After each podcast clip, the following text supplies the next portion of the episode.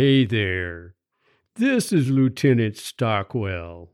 If you're enjoying this audio fiction adventure of that bonehead, August Riordan, why not support the author and pre order a copy of his latest Riordan book, Geisha Confidential? Follow the link in the episode description. Geisha Confidential by Mark Coggins. Stockwell says buy it.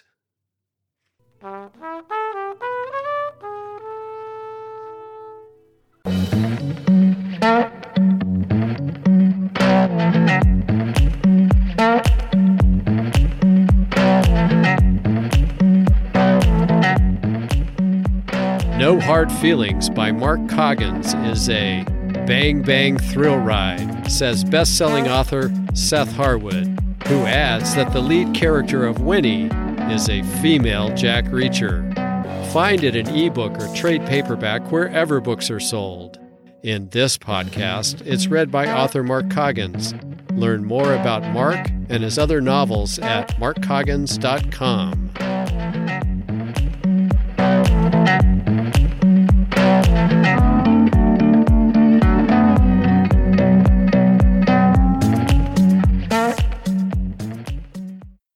Chapter 7 Riordan We decided it was too risky to leave the trailer before daylight, since we had no way of knowing if the two Southern California Edison employees were waiting in ambush.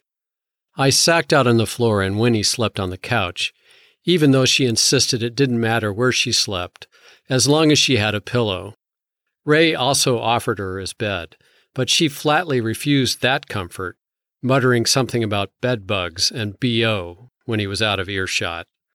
Despite her continued hostility toward him, Ray got up early the next morning and cooked us all pancakes using a mold in the shape of an airplane. We sat around the tiny hutch in the kitchen and watched while Ray drowned his squadron of buckwheat aircraft in a gallon of syrup. I made do with half a squadron and nearly as much syrup, while Winnie nibbled on one lonely pancake and chugged a glass of milk and a raw egg. I pointed at the nose of one of the planes on my plate. Is this an F 4 Phantom Ray? No, he said, not even bothering to chide me for abbreviating the name. Jets don't have propellers. I know what you're doing. What am I doing? You're trying to distract me from asking about what's going on. Well, it's not going to work. What the hell is going on? Winnie and I looked at each other across the table. I inclined my head her direction. I hate to steal your thunder, I said. All right, she said without enthusiasm, and then launched into a condensed version of the story she had told me earlier. Watching her talk, I realized that her body language was subtly different than that of a normal person. She rarely gestured with her hands, crossed her arms in front of her when she was disengaged, or leaned into a conversation when she was interested. Perhaps she felt the effort to mimic these usually unconscious movements and positions was wasted.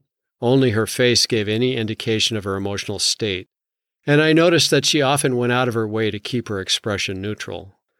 Now she sat with her arms at her side, face blank, talking in a monotone as she explained to Ray how her husband and coworkers had been murdered, how their company had been destroyed, and how she had been hunted across the country by the winemaker's thugs. By the time she finished her story, Ray had long since stopped eating. He pushed back his plate and pointed at me with his fork. And what does he have to do with this mess? He's the one who maimed the winemaker and sent him to Cochrane. Cochrane State Prison? Yes. Why? Ray got up and retrieved the morning paper from where he'd left it in the living room. He held up the front page. Explosion at Cochrane State Prison. Fifty inmates killed. George Donovan escapes. That's why. Winnie jumped up from the table and snatched the paper out of Ray's hands. She scanned the article, then slapped the paper back into Ray's guts. He's settling more scores, she said. Scores? I said. What did those fifty inmates do to him? Winnie bit her lip and looked away from me. It was one of the few physical displays of emotion I'd seen her give. You understand what you did to him, right? Yes, I understand. I shot him in the back after he fucking broke my teeth and kneecap. You shot him in the back and paralyzed him from the waist down. He went to prison in a wheelchair. It won't surprise you to learn that he wasn't popular there. From what I heard, he got on the wrong side of one of the gangs. They used him. Does that mean what I think it does? Yeah. They beat and gang raped him, tied his arms behind his back, and suspended him from the ceiling. Then they. That's enough. I choked back the taste of bile, feeling like the airplane pancakes in my gut were getting ready to take flight. Jesus. I'm not saying he didn't deserve it, but Jesus. How did he even survive? They made sure he did. They dumped him outside the infirmary when they were done. They wanted him broken, but not dead. But they miscalculated. He was so badly injured they had to move him to a hospital in Fresno. It was child's play to bust him out of there. When he recovered, he started his rampage. How do you know all this? I went down to Fresno to interview the hospital staff. They gave me the whole story. But where does this Donovan character fit in? asked Ray. The article says he escaped in a helicopter. Winnie laughed and looked over at me. Now we know why the insignia on the vests seem familiar. We do?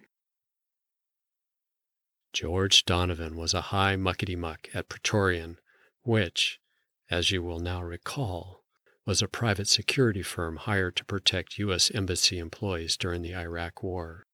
He was jailed for machine gunning civilians while leading a team of contractors in Baghdad.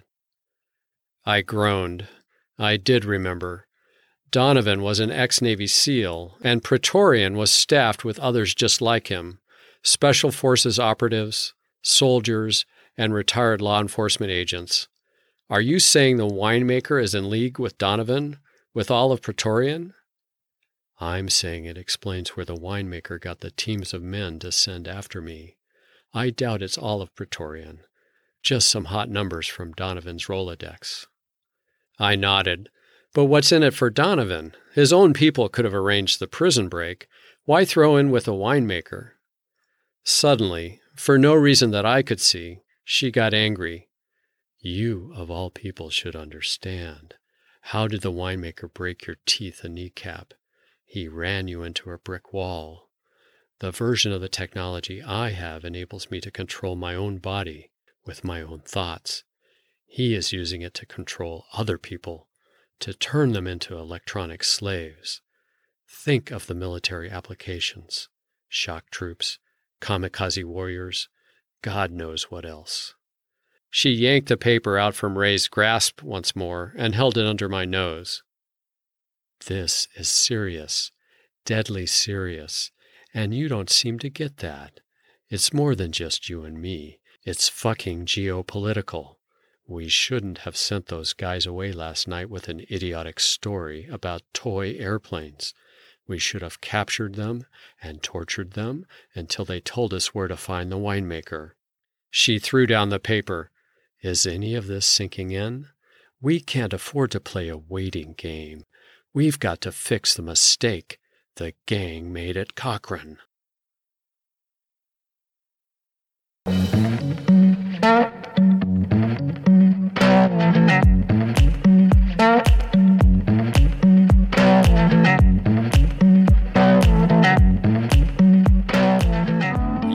Have been listening to No Hard Feelings, a finalist for the Foreword Reviews Book of the Year Award. Find it in ebook or trade paperback wherever books are sold. In this podcast, it's read by author Mark Coggins. Learn more about Mark and his other novels at markcoggins.com.